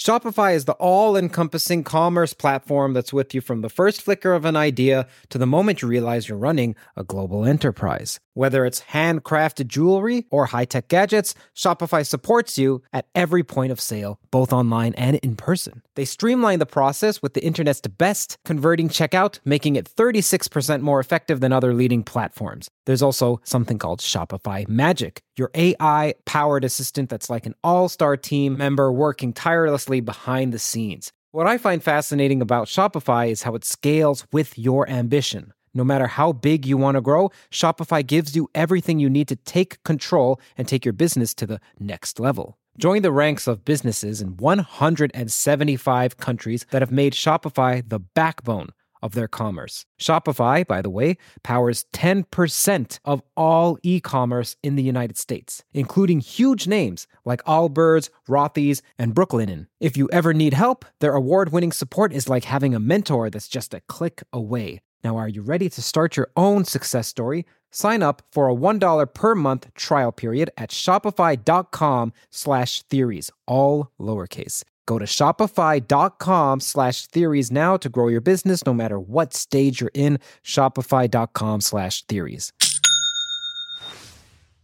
It's something there. It's some sort of deep disconnect from his own individuality in a free society and a desire for union with the collective. He was writing also, that about his experience, or he's writing that about well, he, people. What he's based on his study of, especially of um, the Soviet Union and of Westerners who covered up the crimes of the Soviet Union, various leftists who traveled to the Soviet Union and saw what was going on, or at least had a sense of what was going on, but lied about it when they came back, things like that. And um, uh, and you know, and he looks at um, celebrity leftists and various people who have been in love with you know with North Vietnam, with North Korea. And there's always people willing to Sean Penn, you know, who's um, I think went to North Korea and thought it was a wonderful place. Or no, he went to Iran, I think, and and uh, um, carried water for that regime. And there are always these people who who, although you would think that they would feel some kind of basic gratitude to the country that has given them so much, but actually hate it and would like to see it destroyed, even if that resulted in their own destruction. It's deeply irrational.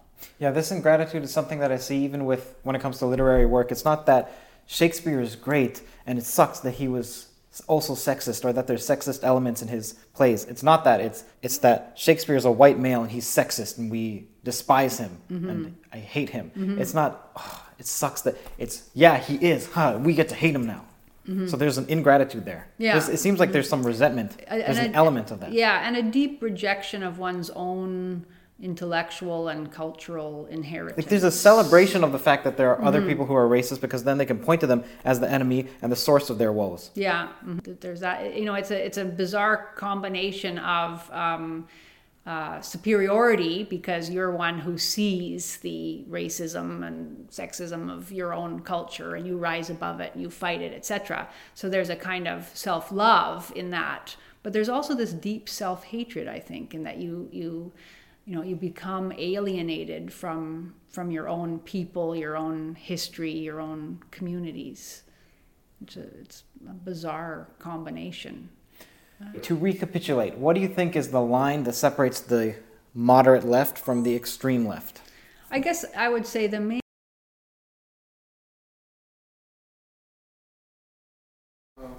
Okay, now I remember what, what you said before was something like when they go too far with expanding the domain of what what constitutes a an expression of hurt or a feeling of hurt. And that is too vague because what's too large? So, if you could if you could somehow make it more clear. I think the main thing I would say about where the left definitely goes too far is that one, it's the identification of words with violence and therefore a argument made for um, extreme censorship of, of words. And the other thing is through the identification of words with violence, therefore there is a justification of using violent methods against those with whom one disagrees. And we see that in you know riots that have taken place in various places in, in um, at Berkeley, for example or a professor of situational ethics threw a bike lock at somebody for simply, you know, speaking in a way that he found um, repulsive or or um, that he condemned. So that I think those would be the two things I would say: the identification of of words with violence, and therefore um, the argument being made that that those words can legitimately be uh, censored that whole swaths of discourse can be called off limits because they supposedly uphold uh, an unjust status quo. Part of uh, what the left often claims is that freedom of speech only should apply to what they identify as liberatory speech, not speech that reaffirms injustice. That goes way back to Marcuse. That's not even free. And, yes, it's not free. It's I know. Replacing limits. Mm-hmm. And of course, yeah. then some people would say some limits exist.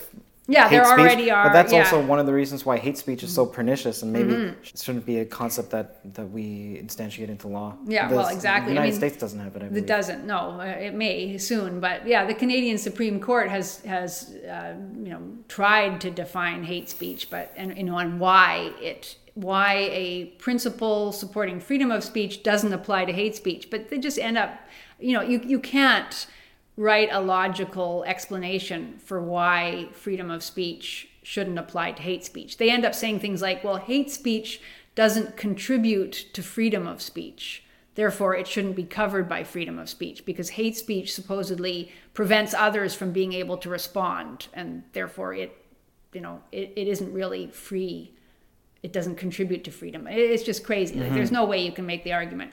So that that I think is is a fundamental where where, where we start defining speech as violence, and then therefore um, justify violence or or the violence of the law or actual physical violence uh, in order to shut down this supposedly violent speech. Those those would be my my two. Thank you so much. I appreciate it. wow. Okay, so now Thank this is you. just extra. This is pretty much for me. I had some some questions that I was just personally interested in. Yeah, walk around and do yeah, yeah, you're, well, you're welcome. Why don't you just come in? Yeah, I'm still recording, so this will just be for You me. come and sit down. I need, okay. a, I need a sip of, of water. I should have got something. Okay, I'll get you some. Maybe, Okay. maybe get Kurt his, uh, yeah, ginger ale would be great. Just hot water. Take, I'll take Thank you, thank you. Here's sweetie.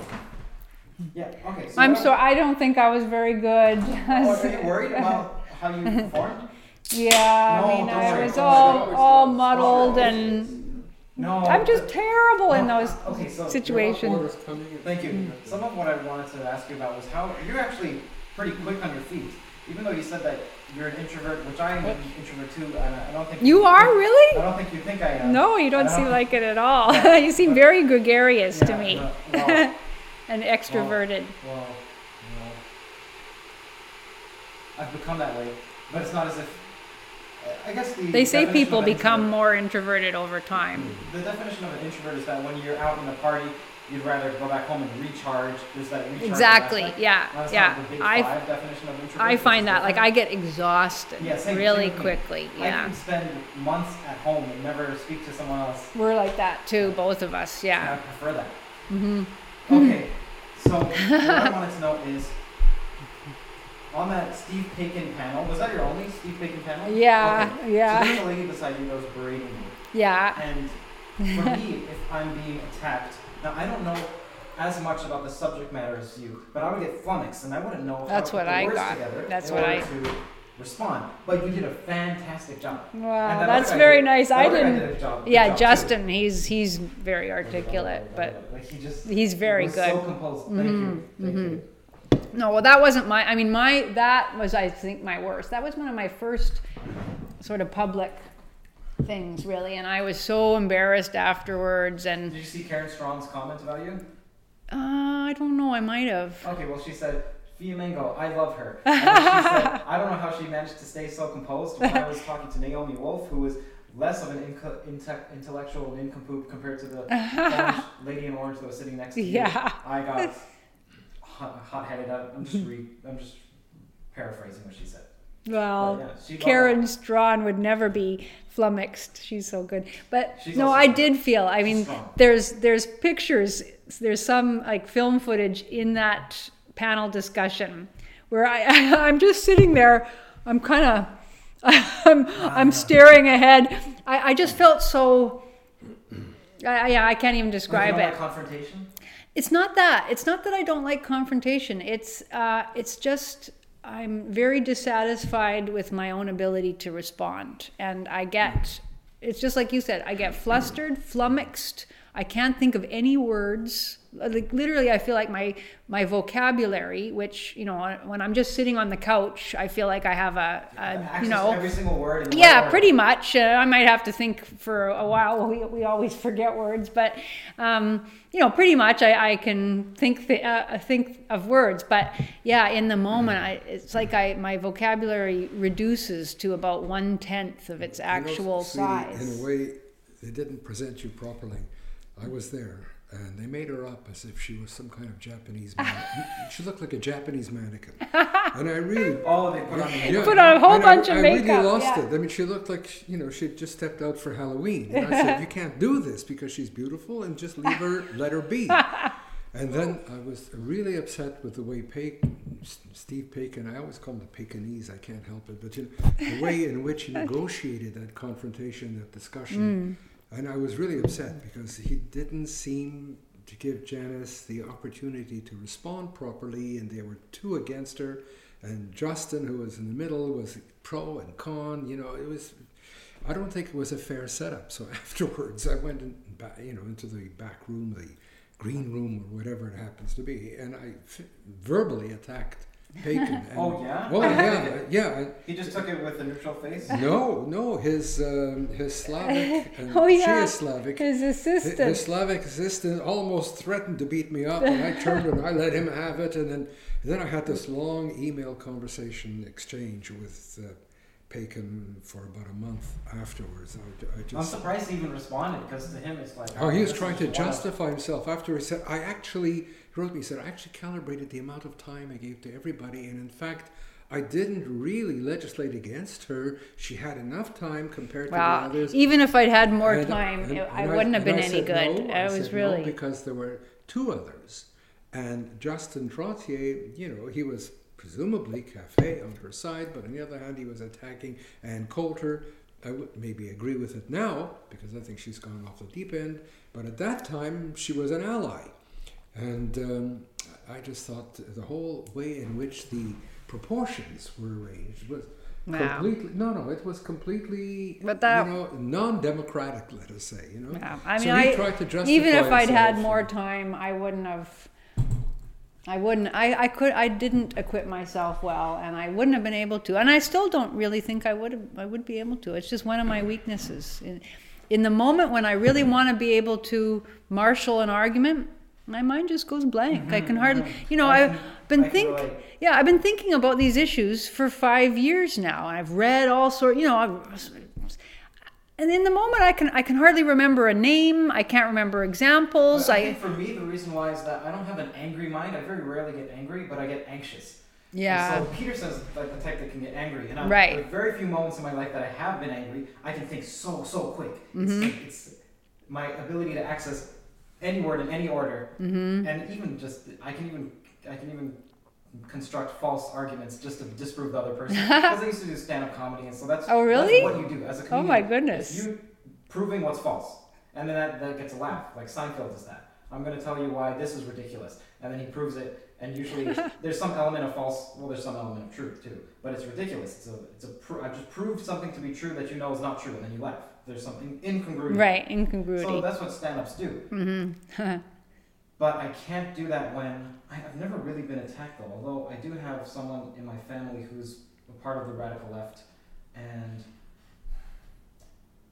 yeah, I can't. Well, she's also a part of my family, so I can't just berate her. mm-hmm. Oh, I can't. no, I have two But I'm- sisters I- and so on. We don't talk to each other anymore.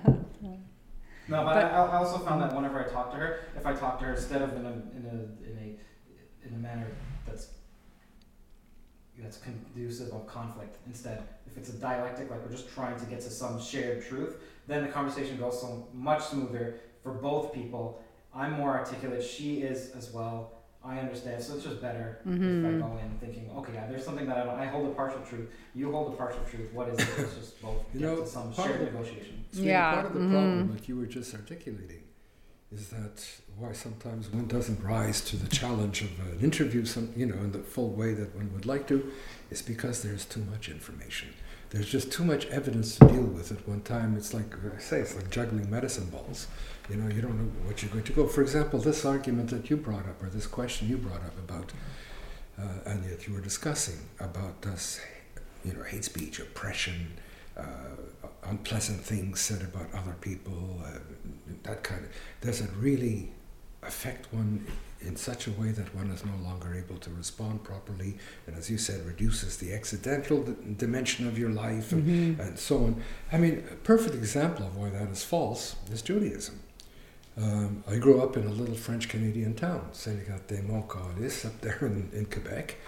I was beaten up constantly for being a Mutzi Juif, a bad Jew. I, have, I still have certain scars and that, pebble there, you know, slingshot, all kinds of stuff. And my uh, stepsister uh, couldn't, you know, to get into McGill, she had, it was a numerus clausus, she had to have 80%. Other people would get in at 60%, 55%, yeah. but she had to have 80%. In my case, it was just about that time too when I went to. So we studied hard and we led our classes, and we were admitted afterwards. That was dropped. You look, for me, the chief example. It was so beautiful when you think of it as Baron Byng High School in Montreal on St. Urbain Street. That was the very poor Jewish district. How did they make a living at that time? All these immigrants. Oh, they sold junk. They had little grocery stores in the front room of their of their little hovels and so on. Who came out of that? Our greatest poet, Irving Layton. Our greatest novelist, Mordecai Richler. One of our great, actually, though he was NDP, politicians, David Lewis. They were all Jews, grew up in absolute crushing penury, but had the Torah, the book, behind them, the Bible behind them. They read, they studied, they, you know, they did all kinds of ridiculous things too, and maybe maybe things that weren't so so acceptable. But these people, look what they became. And then when you get 0.08% of the world population winning 8% of the Nobel Prizes, and these are the people who've been oppressed since Mesopotamian times, you know, and there are lots of stupid Arguably Jews the most oppressed group. in the world. It's the only, it's the, The only, only- prejudice yeah. that has never ceased to exist. hmm that's true. You know, so what happens there? People who have been attacked, who have been brutalized, who have been condemned, who have been reduced to non-entity, who've had to travel from Who Mm-hmm. had their actual humanity questioned. not and their humanity And- question yeah, and their killed, of course, their yeah. Mm-hmm. lives that's annihilated. These people read, studied, whether it was Torah in the synagogue or whether it was just the books at home or whether it was the sage grandfather or whatever it happened to be, and they made themselves through all that horror and terror and inflammatory rhetoric and devastation. They made themselves into the leading intellectuals of our time. Also, the great fools of our time too. When you look Best at them, you know, but there it is. So the attack on your sense of identity does not necessarily by any means mean that you're going to be deprivileged.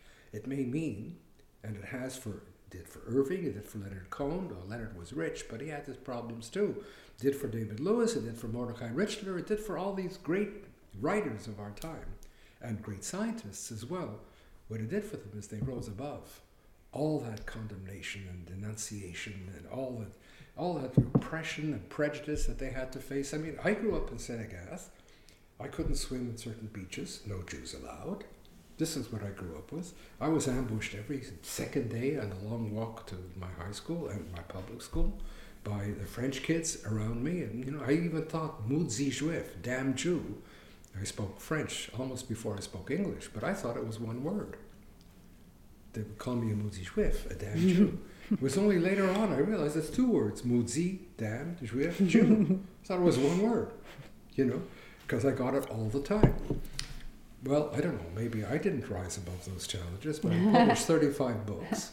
I've represented Canada, uh, the Department of External Affairs in Europe, stayed with ambassadors, lectured at universities. I have five degrees, which makes me unemployable at this point. All everything from a BA to a doctorate, um, and three MAs, and so on. What so are the degrees in? my BA was in philosophy and English. Uh, my QMA was in drama, and then I have uh, then I had a creative writing, but that was just a joke, just for salary purposes. I did Concordia. I got a, a degree in education at the University of Sherbrooke. That was also a joke, but the degree is there. And I got my doctorate in North American Studies at Lajos Kossuth University in Debrecen, Hungary, where I've often lectured. How fast do you both read? I read one book a year. Uh, I mean, Slow, slow, slow. let's say you were to read this. How long would this one page take you? It depends. I don't know. I'm pretty fast, She's I think. fast. I don't know. I'm Have you not always sure. been fast? Yeah, I think so. Ever since yeah. you were a kid? Yeah, I think so. Yeah. And what it. about you? Very slow. Very, So, so you're slow. faster at writing than you are reading. That's impossible. No. I'm slow in both. I'm very slow. in both. You know, because everything I write, for example, so, so thing just went up now uh, uh, PJ PJ Media Town Hall. It's up today or yesterday, called Life in the Biodome, which starts off, you know, when we went back, we were in Vancouver a month or two ago, and Janice took me to the biodome, and I thought, here's a metaphor for Western Civ. But it was sitting there for the longest time because, you know, I think I couldn't come across some way of dealing with it. And eventually I started to do it, and sometimes it takes a day or two, but it's because I've been thinking about it off and on for two, for two months. And even when I don't think of it, and Janice knows this, it comes up in my dreams. I'm totally unconscious of it, and the words come up, phrases come up. So I know there is something called the mind behind the mind. I've often said this. You have your mind, so called, whatever Mhm. it is that observes and makes decisions and judgments and so on. But behind that mind, there is another mind, which is you and not you. Mhm. And it's that mind that's never never ceases, never sleeps. It creates your dreams. It. She said we forget a word sometimes. What is that Oh, yeah. word? Hmm. Do you ever have that? Two days. Or you forget by, something I and- wake up at three. It's, it's Lillian Hellman. yeah. Two three days later, I don't. I haven't been thinking about it. And then other things. Just so we have that mind that is a constantly. It's a perpetual motion machine, constantly revolving. And thinking behind the mind that is doing all the other things like right now, you know. And that's the mind. I don't know if everybody has it. I presume it must be a natural human phenomenon. But I know I have it, and I'm infinitely grateful for it because without that, what would I do? You know, it's what we call inspiration, it's what we call magic, it's what we call being in the zone. We have all these terms for it, you know. She has it too. She's an amazing writer. I mean, I can't believe she'll sit down with Very all slow, no- though. Very no, slow. Well, because we go over things Very a million times. Can I know I- your writing process? Yeah, I don't. I don't even know what it is. So that you have your source on the screen. No, I you have a text I usually print. My preference is actually to print things out, whatever it is that I'm reading and responding to, and and um, I don't even know what my process is. You know, I just start writing, and then I but then I go over it and over it and over it and over it. How do you construct your sentences? Does it come out of you in the same way that it is read, or do you? No, no, we hire we hire a construction firm. you know, it, it's called sentencing I- construction firm. They have an office in John Rockaway and they have one in, in Kingston. We call them up, we pay them an hourly rate, and they come and construct our sentences. I don't know how I do it, but I, I, I revise and revise and revise. I mean, I really, uh, Steve and I, you know, with the videos, we often talked about, uh, you know, getting, um, doing a certain number of videos that are on a contemporary subject. So if some issue breaks, try to do it right away, you know, while everybody's still. I just can't do it. I've done it. I've tried. Uh, like I really have a great admiration for journalists who who do that because I find I can't do it. I'm You very it because you're not interested, or you can't do it because no. I'm interested. come I just I can't really. Often I don't even know exactly what my argument is. You know, I've got an idea. I've got points I want to make, but I don't know.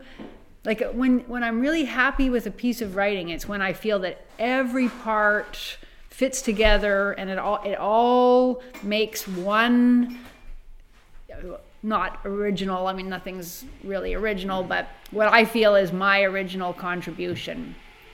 And and and I and you know and the ideal, which always doesn't always happen, even sometimes when I've worked on something for weeks. But the ideal is that it, it all like it's intricately. It, it seems really natural the way it flows, but that it all works together and the various parts you know, one part leads into another, and then that counterpoints off this, and then it all comes together with my final point.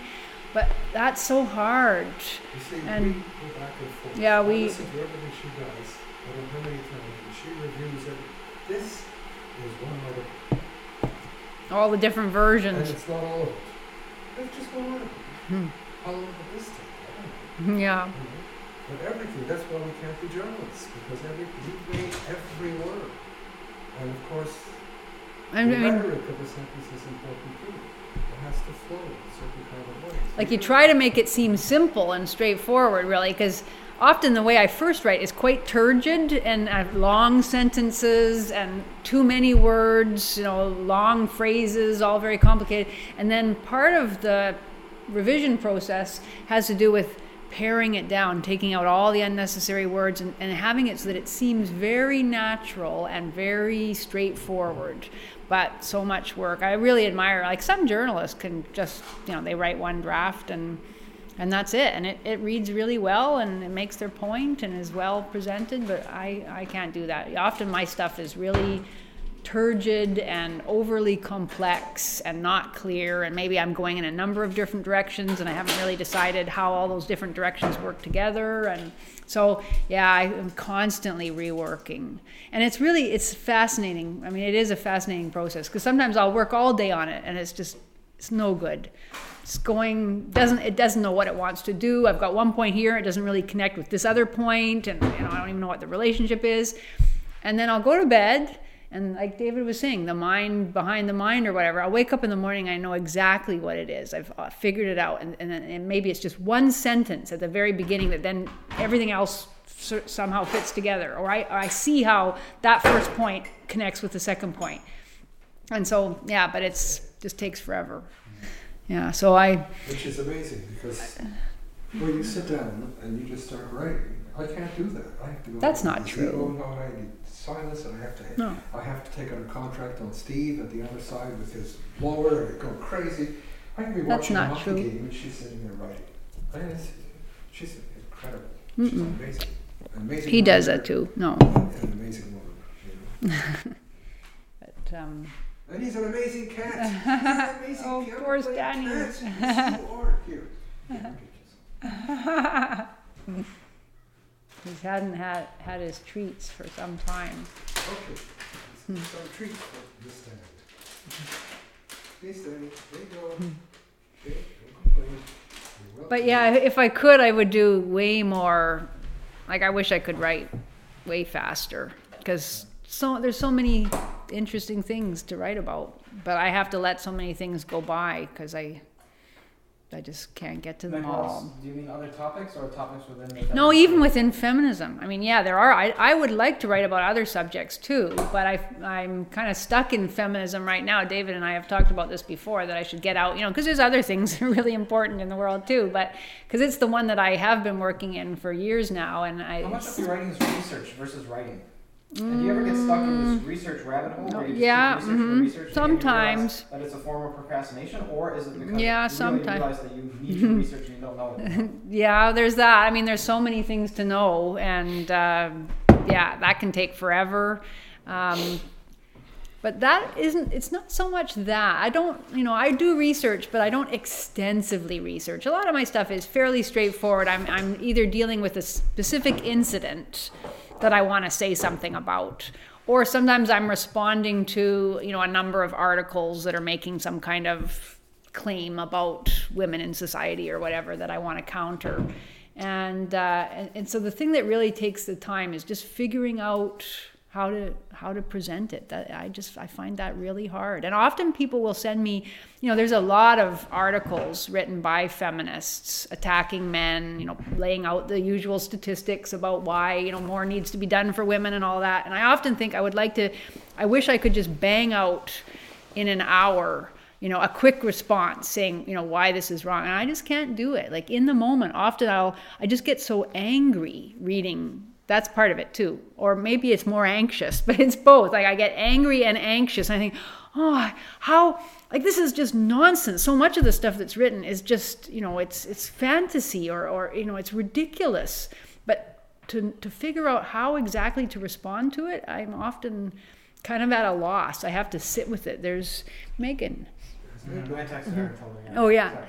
Yeah anyway so yeah so so like there was you know there was a famous example um, this woman she's a university professor as so many of them are her name was uh, Suzanna Walters and she wrote an article about a talking, sorry.